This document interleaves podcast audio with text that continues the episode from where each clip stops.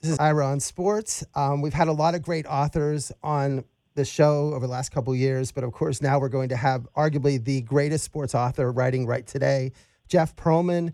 You might have read many of his books on uh, the 86 Mets, Barry Bonds, the Cowboys, Roger Clemens, Walter Perry, Walter, Walter Payton, Brett Favre, and of course his Laker books, uh, Three Ring Circus, and his famous book, Showtime. Jeff Pearlman, thanks a lot for coming on Ira on Sports.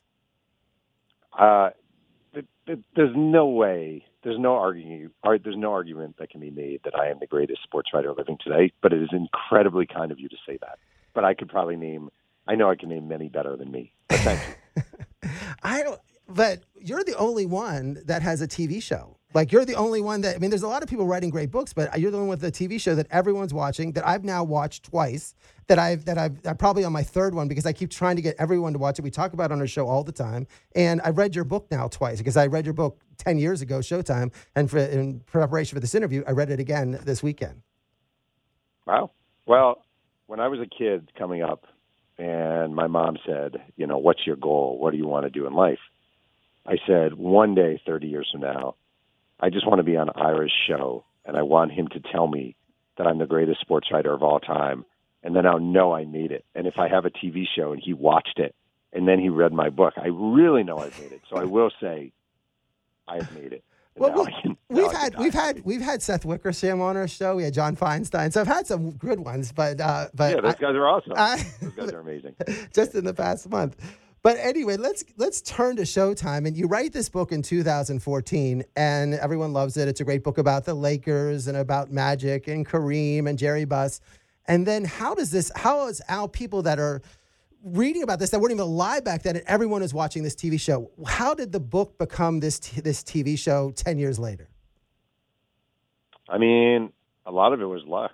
Like uh, it really, in fact, almost all of it. In fact, all of it was luck. I was, um, I wrote the book. It came out in 2014. People, you know, have asked me, did you, did you think one day it would become blank? Uh, no, never, never, ever, ever. I just wrote the book. That's it. And um, we were living in New Rochelle, New York at the time, and a writer named Jim Hecht, whose major screen credit was uh, one of the animated films, an animated film. Um, called me and said, I really love this book. I really think it could be something. Would you be willing to meet me? And I didn't, I was just like, ah, whatever. I don't really buy this, but if you want to come to my house, you can have dinner with us. So his name's Jim Hecht. He came Easter Sunday, I think 2014. And, um, cause we're all Jewish. He's Jewish. He came to our house and he showed up and he just sort of went on and on why this could be this. And if you would just give me a chance with the rights, blah, blah, blah and I didn't have anything going on, so I, I gave him the rights to the book. Never thought anything of it. Through the years, he would give me updates. I never took it seriously. And then um, one day, a couple years ago, he said uh, Adam McKay wants to meet us at his house, and I didn't know who that was. So I googled Adam McKay, and turns out he's done a ton of huge movies like The Big Short, and he did Don't Look Up more recently, and you know a million different things. And uh, we went to Adam McKay's house in California, and he's saying how much he loves it, and I still didn't believe it. I just didn't believe it. I was like, okay, whatever. And then one day I'm home, and a friend of mine sends me a press release about Adrien Brody being cast in this HBO show based on my book. And then I get another release about John C. Reilly, and then I get the one. The big one was Sally Field. Actually, I I texted my wife and I said, okay, an enormous actress, think biggest actress you could think of, is going to be in a series based on my book. Who is it? And she said Meryl Streep, and I said no. And she said Sally Field. And I said yes. And it just kind of took off from there. It's been crazy. Um, the idea is also there was a point that there was there's issue with McKay because maybe Will Ferrell was going to be in as the character mm. of Jerry Buss instead of as John Reilly. I think the one thing about the TV show that I love is the casting. These characters are amazing. From Michael Chiklis as Red Auerbach and uh, Quincy Isaiah's performance of Magic Johnson is unbelievable. I mean, it is. It's like you went back in time and put Magic in there. I it's it's probably the hardest job because we don't know these other characters. Many people haven't seen interviews with Jerry Buss, but people see Magic every day. They hear him, see him on TV. He probably had the toughest job in terms of carrying off Magic. I mean, the casting has been ridiculous. It's been so good, and I knew. I will say from very early on, it was clear how seriously they took this. Um, I remember I got a call from someone in the uh, props department, and they said, uh, "Do you have any idea what material the 1979 Lakers summer league jerseys would have been made of?" because we really want to replicate it. And like when I went on set early on, they had the basketballs that they used in 1979, and I, I, but they didn't buy old basketballs. They made, they recreated the 79 basketballs to all the specifics you could think of. It reminded me of when uh, James Cameron was making Titanic, and you'd read about the sort of madness that he went through to make it accurate. And they did the same. And the, I mean, to me, the I agree. John C. Reilly, amazing. Sally Field, amazing. Brody, amazing. But the casting of Kareem and Magic, I mean, they could have taken a thousand years, and I don't think they could have cast it any better than than than those two guys. It's just uncanny. When I'm in Los Angeles, I go to the sports club LA, which is like Equinox, and I see Magic, and I would I run on the treadmill. Magic isn't like, you know, in a private room. He's in the middle of the gym. And so when you're running for an hour on a treadmill and you watch Magic, and he interacts because I always wear Penn State stuff when I was there, and he's met Michigan State, and he would yell at me, and I once bought him breakfast. But anyway, so the point is that you see him interact. That's magic. The magic you show in this or in the book and also in the TV show, that is magic even now because he's he's hugging everyone, talking to everyone in the middle of the floor at seven o'clock in the morning on a Tuesday while he's trying to get his workout in and with his aging knees and everything. And that's that's and he and I think that uh, Quincy Isaiah played him absolutely perfectly.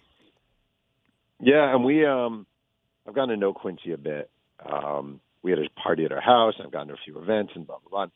He's lovely. Like he's such a nice guy, and he really is very outgoing and very extroverted. And he's also from Michigan, and he's a former college athlete, and he just has this thing about him, uh, a magnetism that's really beautiful. And the other thing, I mean, my favorite. I always say this. My favorite thing about the show by far is it's not the big stars. It's all these guys who are now starring in an HBO show.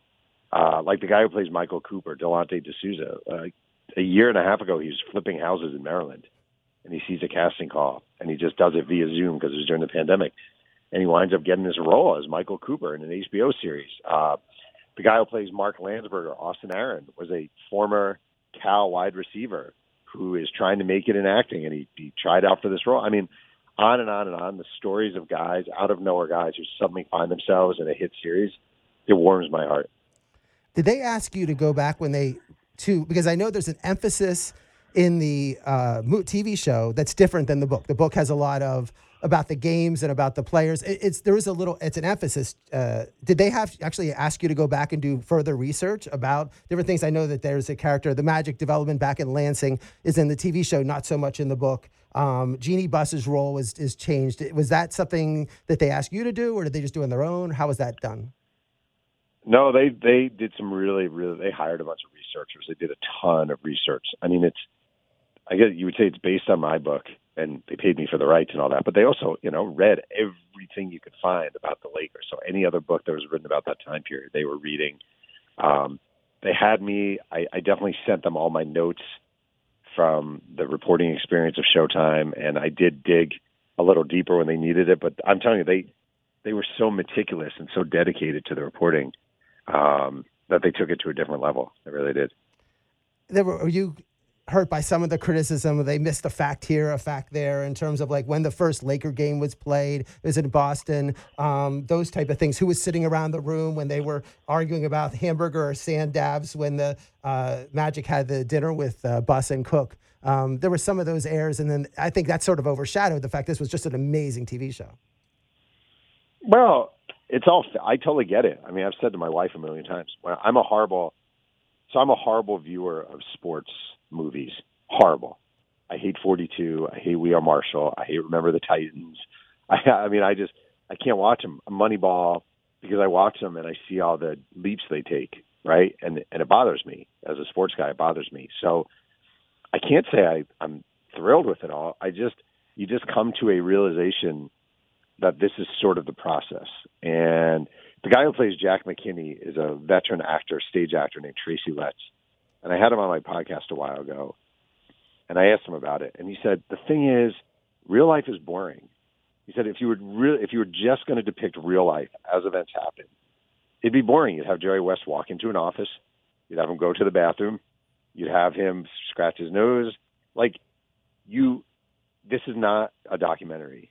It's a you know dramatic series, and you have to accept that. So for me, it definitely was an adjustment because when you write books, you're facts, facts, facts, facts, facts.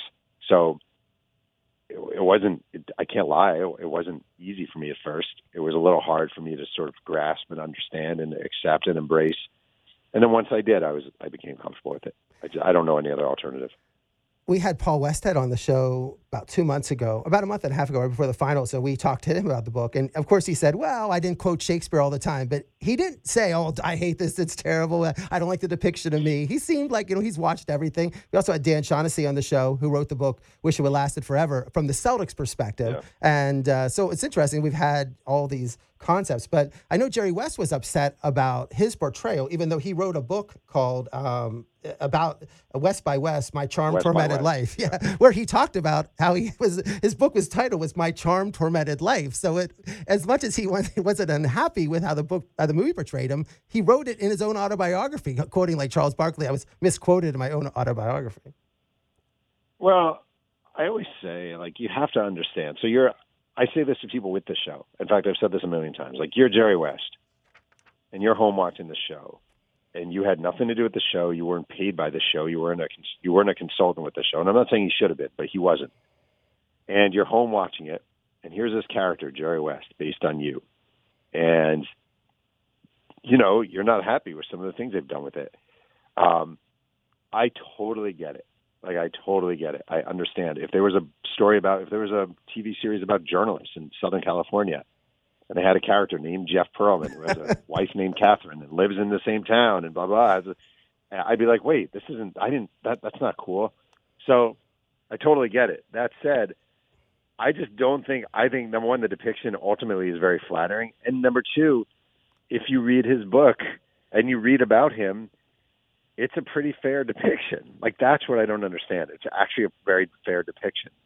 So I find it a little weird that he's so upset. I, in a way, I would understand Westhead being more upset than Jerry West because I kind of, you know, with Westhead, it's definitely feels a little more exaggerated.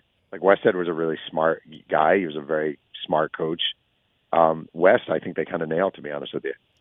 And then I know Kareem was upset about the book, but who? I mean, Kareem was said, well, like I was this nice uh, garga- you know, gregarious guy. He wasn't. I mean, that was so. I, for him to be upset, his portrayal. I mean, I again, I think that there was a lot of good things. I mean, if you watch, I think the first episodes, uh, West was one thing, but as it goes on, you saw how he was the, you know, he was very hold the steady course when he went and took McKinney aside and said, you know, meet halfway with this team. And you saw how the genius of West throughout it, picking the players, working with the players. I, I think it made him look good. And as the as the, I think people looked at maybe the first episode and not the other nine. I know, you know, I just honestly, I try to see it from their perspective, and you're home watching the show, and there's a character based on you, and you had no involvement. Like, I actually get it. I'm not saying they're right. I'm not saying they're wrong, but I do understand what it is to be Kareem or Jerry West watching this huge show on HBO with a character based on you, and thinking, wait, I don't, I don't, I don't like this. I don't, I don't, I'm not, I don't feel good about this. Like, again, if they did a show on journalists and it was me I'd, I'd under I'd probably feel the same way. So I actually get it. The, the central point of the whole TV show, your book, everything is Jerry Buss and how Jerry Buss buys this team. And, and not just Jerry Buss, but just the changing of the NBA. I mean, the fact that I go to all these NBA final games, I, I travel around and you see the music and the dancers and this, and it wasn't how basketball was and how did Jerry Buss's vision of this is really what we see today, not just in basketball, but in all sports. And I think that's what you emphasize in your book and also with the Forum Club and also with the movie. I think that's what makes that's what's so exciting about from the business perspective of building this brand and building the sport. I mean, the guy was a freaking visionary. There's no doubt about it. And he's in the Basketball Hall of Fame. He should be in the Basketball Hall of Fame. His impact on the game, I always say, you kind of love it or you hate it when you go to a get basketball game and there's nonstop entertainment and there's nonstop music and there's not a moment for you to catch your breath or think or have a quiet moment to turn to your kid and say, "Oh, did you see that dunk?" Because the music is blasting in your ear, or someone's shooting a t-shirt cannon into the stands, or the dancing girls are coming out, you know, whatever. That's all Jerry Buss, and he saw the NBA not as a basketball venue but as an entertainment venue. Um, so when you look at the modern league and you see how huge it is and how it's much closer. I mean, it's far surpassed, far surpassed Major League Baseball, and is much closer to the NFL than is to Major League Baseball as far as popularity nowadays. I mean, that's all. It's always been a beautiful game. I agree with Jerry Buss. Basketball is a beautiful, beautiful sport, but he really saw ways to sort of market that. Uh, the NBA owes that guy. I mean, everything. And Paul Westhead cr- um, credited Jack McKinney in terms of coming up with Showtime, saying, "Look, if Jack McKinney doesn't crash that bike."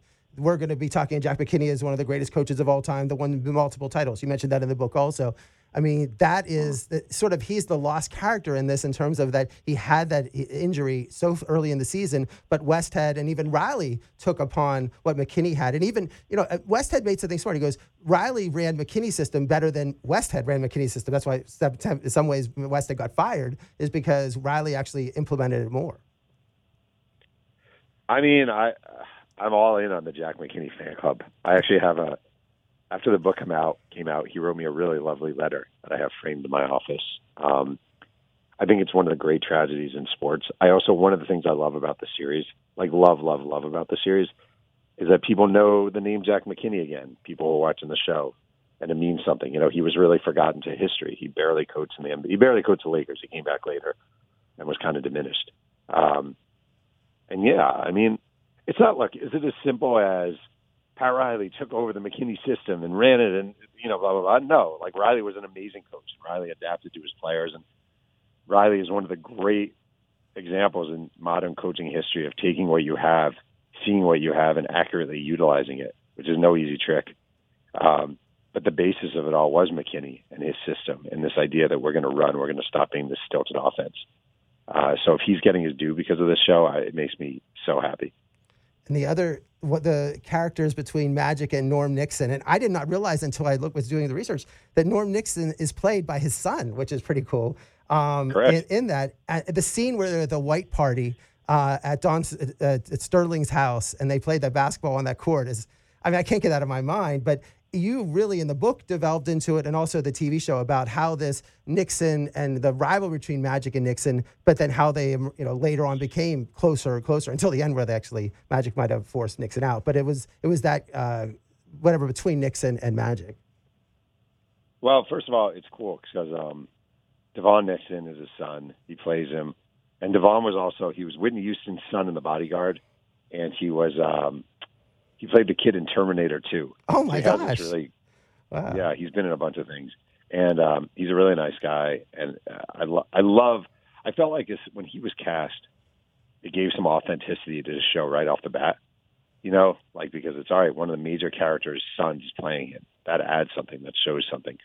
Um, and that relationship is fascinating. I mean, you're Norm Nixon. You're a cocky point guard. You're really good, like really good. One of the five best point guards in the NBA.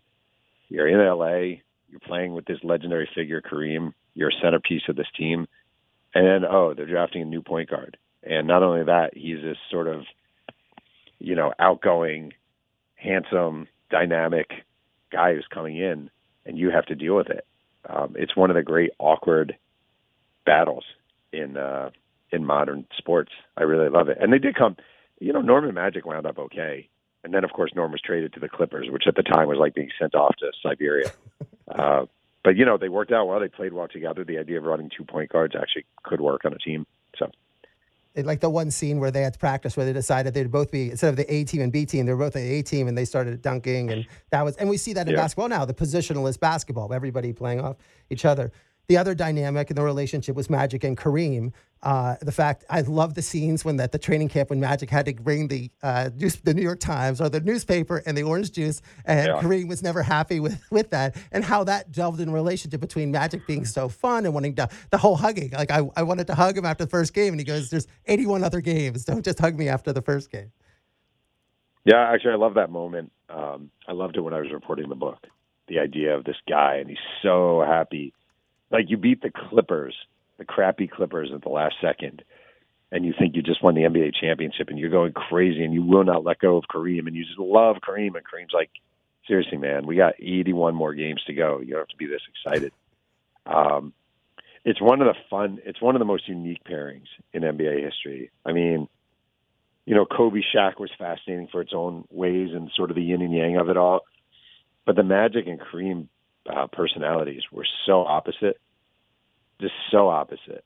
And Kareem was used to kind of this quiet way and people being a little bit subservient around him. And Magic comes along and he's all of a sudden this dynamic, youthful centerpiece. Uh, it was not easy. Um, and I, I always think Magic did an, an amazing job. He was very deferential. It was always Cap. You know, this is Cap's team. This is Cap's way. We're we're we're we're going as far as Cap can take us.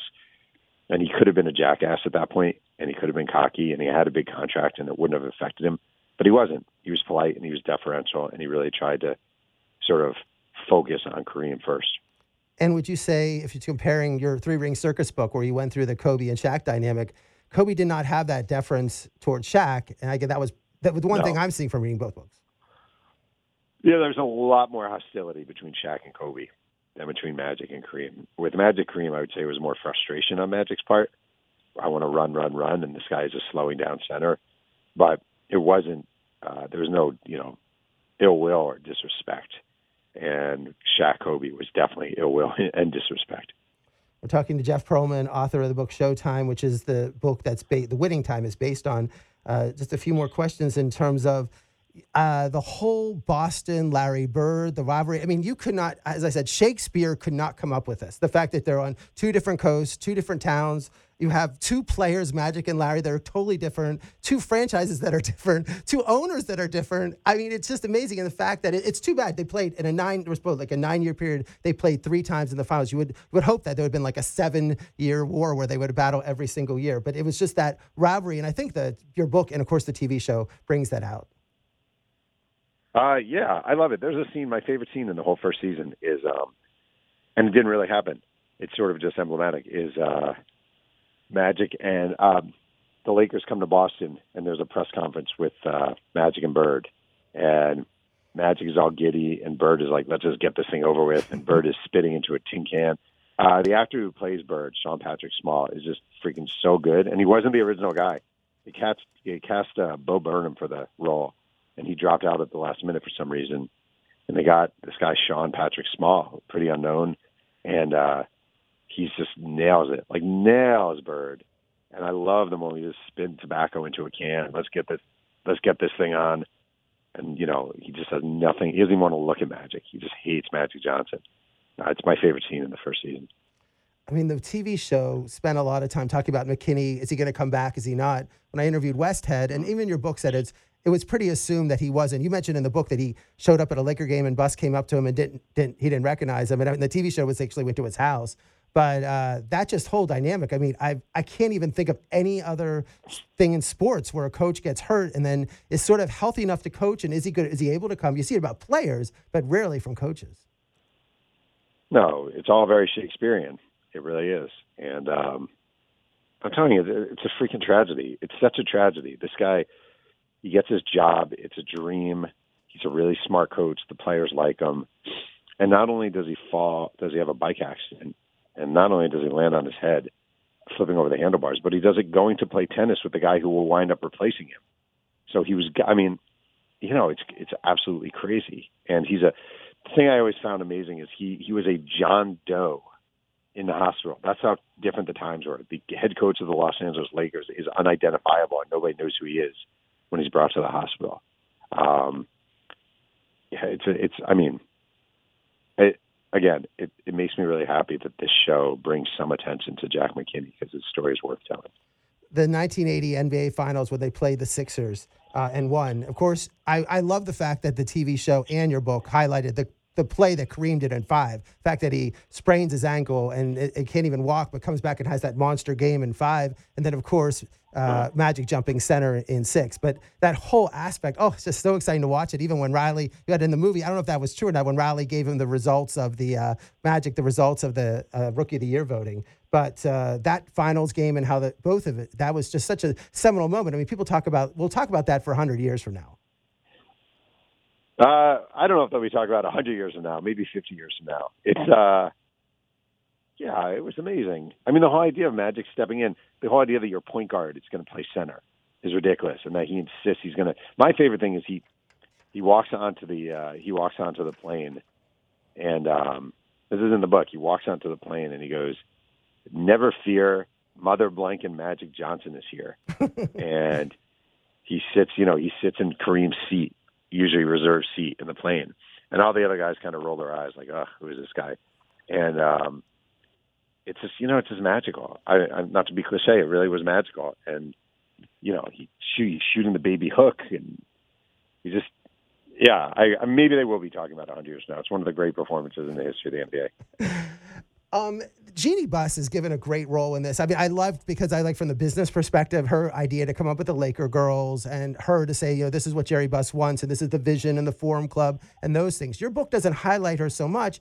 Um, is it something that they felt like this was necessary in order to get maybe a Laker buy-in on the scene, or was she actually involved? I mean, it seems like was she actively involved in the beginning of this, working with Claire Rothman, who was the director of program of the whatever promotion for the uh, uh, forum at the time. I mean, it was their decision. I have no problem with it. Um, it kind of ties it to the modern Lakers.